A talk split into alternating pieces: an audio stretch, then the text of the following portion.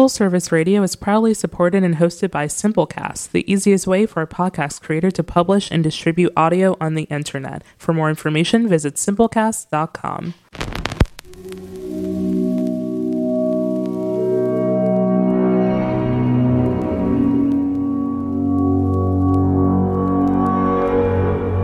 Full Service Radio.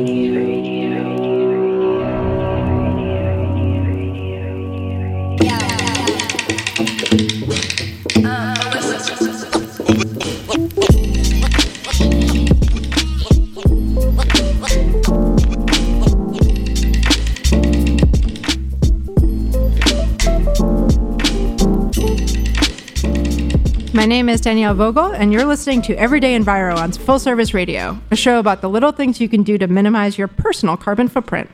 This show is all about empowering you to take control of the pace of environmental progress you're making just by being a little bit more mindful about the way you eat, drink, shop, and think. This isn't hard stuff, but we'll show you just how easy it can be when you know exactly which small things really do matter. If fighting climate change is something that's important to you, or possibly just something you're curious to learn more about, please consider subscribing to Everyday Enviro wherever you get your podcasts. Today, I'm joined by Elizabeth Landau, the Director of Public Affairs at the American Geophysical Union, aka AGU, in DuPont Circle. Liz, welcome. Hey, thanks so much for having me on. Uh, thrilled to have you and super excited to learn more about the renovation you guys have been doing. So, as some of you know, AGU is completing a major renovation on their building in DuPont Circle for the purpose of achieving net zero energy status, which is a huge deal. Let's start from the beginning, Liz. What is a net zero energy building? Sure. Um, so, for AGU, what we're striving to achieve with our building is to have a building that um, does not use any more energy than we create. So, we're essentially net zero in our energy use. Um, so, we're doing that through a variety of sources um, reduction of energy use, uh, reclamation of resources, and uh, also generating some of our own energy. That's so cool. We're going to deep dive into each and every element of those systems. Great. Um, but why was it important to AGU that you guys build a net zero headquarters? Sure. Uh, well, AGU, um, as some people may know, is an Earth and Space Science Society. So our members are all scientists. We have over 60,000 of them worldwide. And a lot of the scientists who are studying climate change right now are our membership. And so they were really interested in doing something that is going to walk the walk in terms of the research that they're doing um, because they deal every single day looking at the numbers and the data and realizing uh, the climate change that is happening right now and what's going to be happening in the future. And they wanted to help make a difference. So they were trying to actually do something about climate change, That's right. and they were willing to make a pretty darn big investment in making sure that was true. That's very admirable. Thank you. Um, at Glens, we call that making progress one bite at a time. there you go. See something, do something. All right. So, to achieve net zero status, AGU integrated several cutting edge energy saving strategies into the renovation. And we're going to talk through each of them to give our listeners a sense of, frankly, just how cool this project is. So, let's start uh, at the top solar PV array. Tell us about the solar PV array, what it is, how it works, why you did it. Yeah, absolutely. So, um, our solar PV array um, is a large number of solar panels that are going on top of our building. Um, for those who don't know, we're located um, in DuPont Circle, right next door to Glen's Garden Market.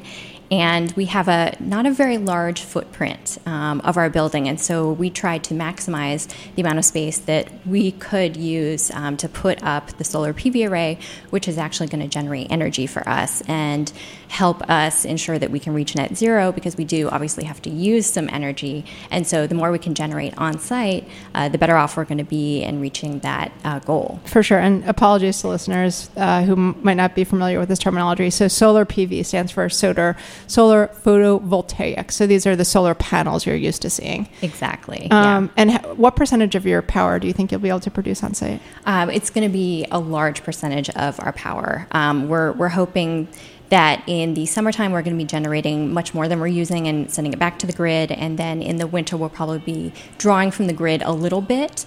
Um, but during that summertime we'll actually be able to generate more than we need to run the building, which is really exciting. So, it nets out over time. Exactly. Very cool. All right. So, next element the hyphy wall. What the heck is that? Uh, yeah, so the hyphy wall is the hydroponic remediation wall. Um, Hyphy sounds like a little snappier. Yeah, it really does. and um, essentially, these are really cool walls that we have throughout the building. And uh, we have tropical plants that are built into the wall. Um, but unlike a typical green wall that you might see that's there for aesthetics and maybe a little bit of air cleaning, um, ours uh, don't have uh, a, a, substrate soil or anything in the background. Um, what they have is water that's going to be actively running through the roots of the plants. And what that does is it allows the roots of those plants to act like the nose hairs of the building. And so it's going to be cleaning the air. And having this kind of cleaning, um, as opposed to a, a house plant you might have potted, um, is actually 200 to 300 times more effective in cleaning the air. That's so cool. Yeah, yeah. So it, it is really going to help us out to make sure that uh, we don't need to be running forced air through the building, um, which is also a huge energy savings because running forced air through a building to clean it um, can be up to 30% of a building's energy use. Um, so it's an incredible savings for us to have this passive air cleaning technology, and it's also just good for all the people who are in the building. Oh, this yeah. clean air. Bringing green space inside. Yeah. Um, so for those of you listening, hyphy is spelled H-Y-P-H-Y. Yes. I love that. All right, cool. So it's sort of taking the place of any kind of, you know, imposed air filtration systems that you need to install at a savings of 30% energy consumption. Right. Like that math. Okay, next, moving on, radiant cooling. Yes. Um, so, kind of like uh, if you've heard of heated flooring, where there's sort of warm air circulating, excuse me, warm water circulating in pipes underneath the floor, it's kind of the exact opposite of that. So, there's cold water circulating in pipes um, in the ceiling. And what this does, it's a very low energy way to uh, cool a building. And when you have the, the ceiling with this uh, cold water running through it, there's a temperature difference between the ceiling and the air or the people who are around it. And so basically, the heat from your body will uh, leave and go towards that colder area. Hot air rises. Exactly. That's that's what happens. And then um, the temperature difference that water will warm up and then will move away and will take that heat away. So essentially, it's a very passive, low energy way to cool a building uh, and to cool you specifically in the building because your heat is being taken away. And we don't have to force that air throughout the building. And you also don't have that that terrible thing in the winter when the air becomes so incredibly dry inside a building uh, because we're not dealing with that forced air issue. This is so cool. All right, so we've got water like absorbing heat and scurrying it off to other places. We've got plants absorbing dirty air and filtering it. And all of these things have energy savings implications for the building. Yeah. It's So smart. Um, all right, so now this one has words that even I don't necessarily know. Water reclamation cistern. First of all, what is a cistern? Uh, it is a big vat. A big vat. All right, water reclamation cistern. Tell us about it. Um, so we are trying to uh, also be pretty green with our water use in the building, um, in addition to just being net zero energy. We toyed with the idea of being net zero water as well, um, but the systems would have been just too much. Um, the technology wasn't quite there for us, and the cost was a little prohibitive. So, um, but we are doing some work with um, gray water, uh, which, if you don't know the term, is you know water that that maybe isn't clean enough to drink, but can be used for other purposes. Irrigation, Yeah, toilets. exactly. Exactly. So uh, we are collecting rainwater from our roof. Um, it's being filtered and treated on site, and we are using it for our irrigation. We're using it to flush our toilets, um, and so that's going to be a big water savings for us as well. How big is this vat? It's enormous. Um, yeah, it is. It is the size of uh, a couple of SUVs stacked up on top of each other. I would Very say. cool. All right, so it's the world's biggest rain barrel. Yeah, it is an enormous rain barrel. All right, that's awesome. Um, all right, the next of six systems, number five, is the direct current power grid. Can you tell us about that? Yeah, that? this is super cool. Um, so, generally, when you're moving electricity from one place to another, you use AC or alternating current. And that's because it travels long distances really well. You don't lose a ton of the energy in that. Um, however, a lot of the devices that we actually use are DC or direct current. So, it's like your laptops, LED lights, that kind of thing, all use direct current power. So, basically, when we're getting electricity from you know a far off power plant, it's being brought over in AC and then converted to DC to use in your um, you know laptop or whatever it might be, and you're losing um, about 20% of the energy just from moving the energy and converting the energy. And what Something over which you have absolutely no control because it's no coming in. AC and you need it to be direct. Exactly. So, what we're doing with our solar array system on top of a roof is we're bringing that in as direct current technology. And because it only needs to go inside the building, it doesn't have to go long distances, we're just keeping it direct current straight to our workstations. And so that's the 20% savings that we get there. And it's also a brand new technology, something that hasn't been done before. Um, and it's really cool to see it in action, um, something cutting edge that hopefully can become more mainstream in the future and more and more people can use this kind of system. That's awesome. So you've almost built your own sort of closed circuit smart grid. Yeah, exactly. You guys are on it. This is. I hope you listeners are enjoying this as much as I am. All right, the sixth system, the riveting conclusion of the system Oh, talk. yes. Um, sewer heat exchange. This is the coolest thing It we're is. doing. I agree. I agree. Tell I everyone. love this. Um, so, if you're familiar with uh, geothermal energy, it, it works in a very similar way, uh, where you're using basically a heat differential um, from one system to another to, uh, you know, get get heat or cooling. Um, so essentially, rather than tapping into uh, natural heat in the earth, we are tapping into the sewer system in Washington, D.C. Um, there is a 150 year old uh, sewer main that runs down Florida Avenue, and we broke a hole into the top of it. This thing is so old it was made of bricks, if you can imagine a sewer made of bricks. And uh, we tapped in, and now essentially what we have is uh, some of the sewer water comes right into our building. Um, there's a, a, an intense filtering system Yeah, as one would. Yeah. and uh, once it comes inside, it runs through a certain set of pipes. Um, and then there's a secondary set of pipes um, within this same um, system. It's a, it's a heat exchange system. And so we have uh, cold water from the building that's clean running through the one set of pipes. And what happens is the heat from all of that sewer water will transfer over to the cold water, the clean water. And then as that warms up, it starts moving throughout our building and is used to help heat our building. And, you know, during the winter, during the summer, when the heat differential is different, it can actually help us to heat or cool the building depending on what we need. So basically, the sewage is throwing off heat because it's actively composting. Right. And you guys, the water that was cooling during the summer is now picking up the heat in the winter. That is so Yeah. So it almost like bounces off each other. Yeah. And transfers heat in the exchange. Exactly, and everyone's contributing. So if you know, Yeah, you're thank you for that. The Keep bathroom on at flushing. Glen's Garden Market, you know, think of us when you flush. You're helping us out. All right, so just a quick review. There are six uh, primary systems that AGU has put into place to ensure that their renovation yields a net zero energy building. They are the inst- installation of a solar PV array on the rooftop, hyphy walls throughout the buildings. These are these beautiful green walls that are air filtration systems. They're using radiant cooling, a water reclamation system, direct they've built a direct current power grid and they've innovated this incredibly cool sewer heat exchange system so of those six liz which is your favorite what gets you most excited Oh, it's definitely the sewer heat exchange. it's it's just so cool to think that we're getting all the heat and cooling that we need from everyone going to the bathroom every day. I mean, it's crazy. I mean, but that's like sort of the ultimate and uh, this is a hideous analogy but low hanging fruit right Mm-hmm. because that heat was simply being lost and now you guys are able to capitalize on the heat to warm your building and uh, minimize your energy consumption at the same time it's utter genius Yeah, it's are, incredible. Are there any other innovations you guys have included that aren't on this list? Um, so one thing I'll mention is that um, having all of our members be scientists, we're really focused on the data and information that we can get out of this building. And so one thing we're doing is to make all of the data on our building publicly available on the internet. So anyone could go log in and look at how we're using our energy and how those systems are working. Um, we're tracking it down to each individual workstation. So we're going to get a lot of information. And we hope that, um, you know, once this data becomes available, that people will help us find ways to be even more, uh, you know, sustainable with what we're doing and, and decrease our energy use even more. And also other people looking to start renovations, maybe looking to that data to figure out which which elements are most impactful or perhaps m- most cost efficient. Yeah, absolutely. Really cool. Love that. Thank you for being open source about it.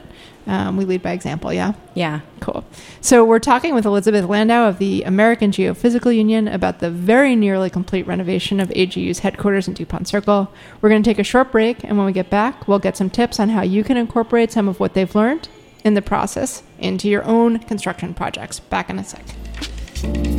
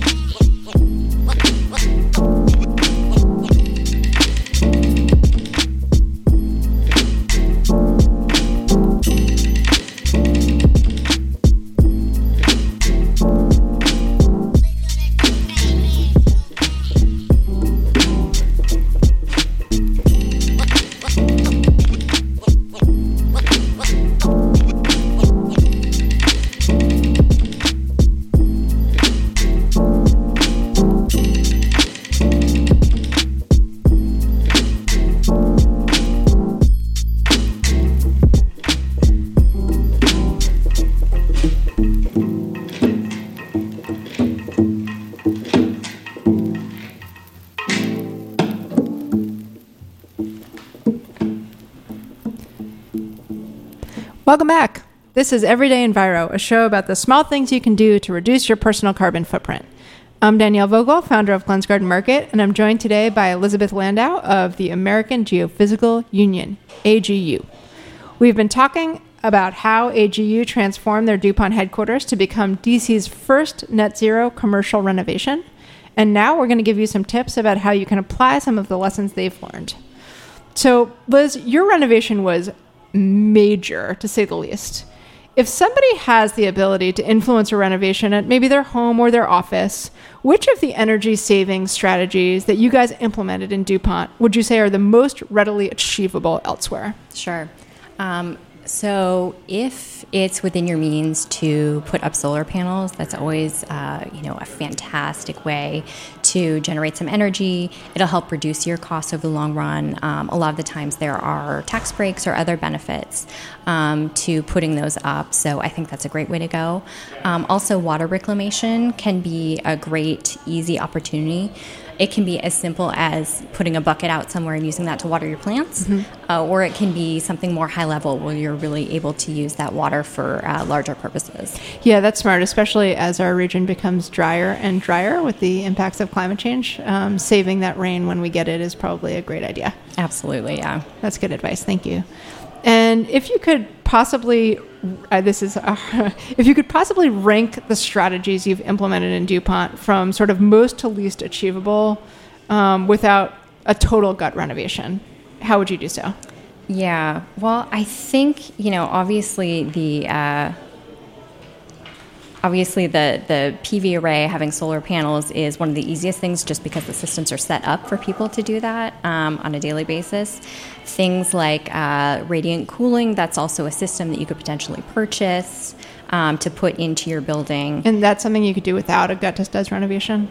Yeah, those panels are actually um, pretty simple to put in. Um, so you wouldn't have to do, obviously, you'd have to redo the ceiling, but other than that, that's kind of it. Um, something like a hyphy wall, you, you couldn't get. I think the full system is easily in with the water, but you, the more that you can put greenery in your building, I think that is uh, something that's really going to help out at multiple levels, mm-hmm. both health-wise, cleaning the air, um, all of that. And then more houseplants 2019. Yes. uh, the sewer heat exchange system, that's, that's a big one. You know, that's not something that everyone can do. Um, but I will say that uh, PEPCO, which is, you know, our, our local uh, system here, they are looking at potentially making this more available in the future based on what we've been able to do through this, you know, first of its kind in the U.S. renovation. Whoa, you, this was the first of its kind in the U.S., yes. not just regionally? Yeah. Unbelievable. Yeah, it's been done in Germany, but this is the first one here in the States. And how was that permitting process? They were like, sure, dig up our over 100 year old weird concrete block sewage system. yeah, it, it was, uh, everyone was holding their breath and crossing their fingers mm-hmm. the whole mm-hmm. time that we were doing that. But, uh, you know, overall, everyone's been really supportive. Um, you know, once we kind of got our initial plans accepted, which took a lot of back and mm-hmm, forth, mm-hmm. Uh, once we got into it, yeah, yeah, everyone's been really great helping us out, make sure we can get the, everything done. That's really cool that you've been able to lead by example. And, yeah. you know, this behemoth Pepco is taking your lead. Agreed. That's awesome.